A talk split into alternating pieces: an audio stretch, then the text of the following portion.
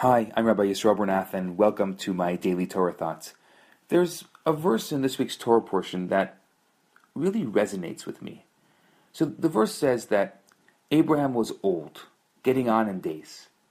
In the original Hebrew, though, the words are Avraham zaken ba bayamim. And Abraham was old, he came with days. What does that mean? Abraham was old and he came with days. It's like a, almost like a double language. And where exactly is he coming to with his days?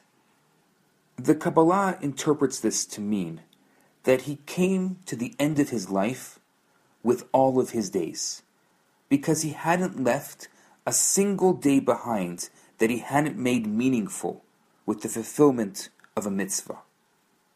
I think that Kabbalah is teaching us something very powerful here. We usually think of mitzvahs, good deeds, in a linear sense. You do one or you do many.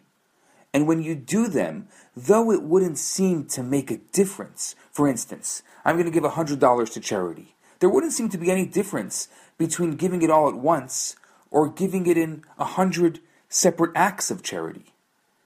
However, it seems here there's actually a greater value in giving the charity in a hundred separate actions than all at once. Because on a basic level, it's because each time you do an action, you're creating a reality. You're forming a habit. So while the sum given may be the same in either instance, if you give $1 to charity a hundred days in a row, you've created a charitable habit. You've made yourself a charitable person, much more so than had you given the hundred dollars in one act. The Kabbalah adds another dimension to this. Don't think, it says, of our job in this world just in the sense of cumulative activity. It teaches us to recognize that each of us is given the mission to transform not only the world in the dimension of space, but also time itself. By doing a mitzvah every day, we've ensured that each of our days is filled with meaning. And time is too valuable to allow to pass by without that. It's a powerful way of looking at time. We've got to value every day, not just because we've got a job to be done and we need to be using our time to do it, but because time itself is part of our job. Each of us is given a specified number of years, a specified number of months, of weeks, of days, of hours, of minutes. Each of those units needs to be filled with something of value. Otherwise, that time is not brought with us at the end of our journey as part of the mission that we've accomplished. Abraham wasn't just old, filled with the wisdom and experience of his years. He also came to the end of his life with all his days.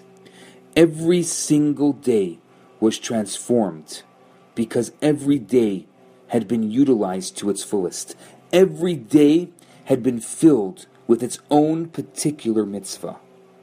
Even though the days are getting shorter now, and the work just seems to be piling up, it's easy to just see one day piling on top of the next, one hour following behind the previous. Abraham reminds us today that time itself is precious. There is no time like the present to engage in filling our lives with meaning and with mitzvahs. And to paraphrase Kabbalah, your next act will change the world. Make it a good one. I'm Rabbi Yisroel Bernath. This is my daily Torah thoughts. Have a fantastic day. Hi, Rabbi Bernath here. I have some great news for you. My popular four week course, Kabbalah for Everyone, is available right now for free for the next 50 people who download it. All you have to do is go to www.theloverabbi.com, scroll to the bottom of the page, and you're going to see the download button right there. In this course, I talk about the Kabbalistic secrets to relationships, to wealth, to happiness, and balance. This special offer has been dedicated in loving memory of Ellie Dorfman. I look forward to hearing from you and hope you enjoy the course. Now, on to today's episode.